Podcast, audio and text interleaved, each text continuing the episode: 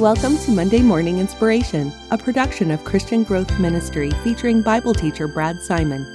It's our prayer and desire to inspire and encourage you to grow in your faith and walk closer with the Lord.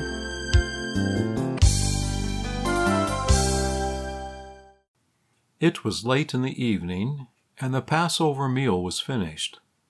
The sunlight that once filled the upper room had long since left the small windows. The light that now shone from the torches on the wall cast a warm glow across Jesus' face. In the most beautiful way, Jesus then took the elements of the meal, the bread and the wine, and transformed them from the Jewish remembrance of the Passover into a memorial for him. The cross was now only a few hours away, and Jesus spent the evening teaching his disciples one last time before his death. Then, right in the middle of his teaching, the expression on his face changed. Jesus abruptly shifted the conversation as he turned towards Peter and made this shocking statement Simon, Simon, look out! Satan has asked to sift you like wheat. And the implication is that Jesus gave Satan permission to do so. What questions must have entered Simon Peter's mind as Jesus said those words? Satan did what? Why me? Why didn't you stop him? Then Jesus, filled with compassion, gave one of the greatest statements in all of Scripture. But I have prayed for you that your faith may not fail. When we face difficult times in our life, it is so encouraging to know other Christians are praying for us. But how much more meaningful is it that we can have the confidence that God the Son is praying to God the Father on our behalf? While Jesus spoke that night specifically about Peter, the promise is for all of his followers the Apostle Paul wrote, Christ Jesus is the one who died, but even more has been raised. He also is at the right hand of God and intercedes for us. The writer of Hebrews said of Jesus, He always lives to intercede for them. No matter what trials you are going through, no matter what difficulties you face, Jesus is at this very moment in heaven at the right hand of God the Father, praying for you. Luke concludes this story with one last statement from Jesus.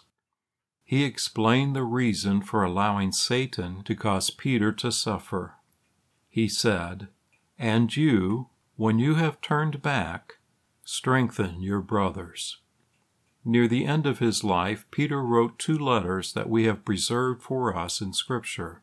Over and over, Peter encourages Christians and gives them hope in the midst of their suffering. Jesus allowed Satan to bring suffering to Peter in order that Peter could bring hope, comfort, and peace to the lives of countless others during the times of trials and conflict. Peter wrote, Be sober minded, be alert. Your adversary, the devil, is prowling around like a roaring lion, looking for anyone he can devour. Resist him, firm in the faith, knowing that the same kind of sufferings are being experienced by your fellow believers throughout the world. The God of all grace, who called you to his eternal glory in Christ, will himself restore, establish, strengthen, and support you after you have suffered a little while. How encouraging those words have been to countless millions of people throughout the years since he wrote them. Not only are the words themselves encouraging, but they are so meaningful to us because we know they were written by someone who had experienced and overcame suffering of his own. Peter could write those words because he knew Jesus is a man of prayer. During his earthly ministry, whenever the disciples were looking for him, they found him praying. He would get up early in the morning to pray. He would pray during the middle of the day. He would pray late at night. He even prayed all night long on several occasions. Peter saw Jesus fighting the spiritual forces of Satan the only way you can on your knees in prayer. Jesus is an expert in spiritual warfare, that warfare where hand to hand combat is performed by folding your hands together in fervent prayer. When it comes to prayer, Jesus truly is a mighty warrior. Peter could suffer for Jesus and encourage others to persevere in their suffering because he had seen the pain and suffering Jesus went through. He had seen Jesus scorned, ridiculed, and rebuked. He had seen Jesus beaten, bruised, and bleeding, being led away to Calvary to bear the burdens of the sins of the world. No matter what trials and tribulations we find ourselves in, Jesus understands. He suffered worse. When it hurts so bad that we cannot think of anything to say, Jesus is there with just the right words to intercede on our behalf. A few short years later, Peter spent another Passover, not in an upper room, but in a prison cell. This time he wasn't seated between friends. He was chained between two soldiers, and guards in front of the door were watching over the prison cell. His close friend and colleague, the Apostle James, had just been martyred, and now that the Passover was over, Peter knew what was likely to come. He could have expected to be brought forward in the morning for some mock public trial and then be executed. But it never disturbed his rest. Peter was so sound asleep that the angel sent to rescue him had to strike him on the side to wake him up. Even then, Peter still thought he was sleeping and had to be told to put on his clothes and sandals. How could Peter be at peace at such a time as this? Peter could rise above his circumstances by keeping his focus on God and seeking first his kingdom.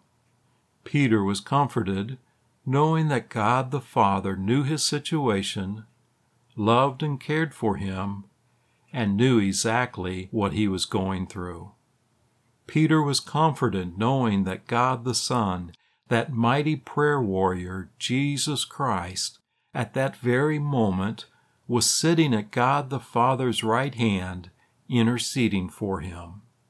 Peter was comforted knowing that God the Spirit dwelt within him to provide guidance and peace. What a great example Peter is for all of us to follow.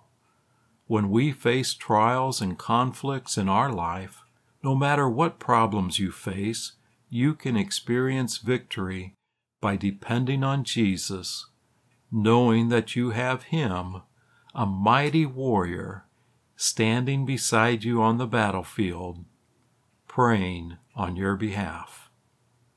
Let us pray. Dear Heavenly Father, Creator of heaven and earth, we humbly come before your throne by the authority of your Son, Jesus Christ, our Lord and Savior. We are grateful that you are all knowledgeable and all powerful, and that you alone are in control of all things. We take comfort in the confidence of your word, which declares that Jesus is there at your right hand, praying for us. Give us peace of mind and a calm assurance to our hearts knowing that whatever difficulties we face, you are standing with us, strengthening us to endure. While our suffering is only temporary, you will use it to bring you eternal honor and glory. In His name we pray. Amen. You have been listening to Monday Morning Inspiration. We pray you were inspired by today's podcast and encourage you to subscribe on your favorite podcast app. If you enjoyed this episode, please leave a rating and review and share it with your friends.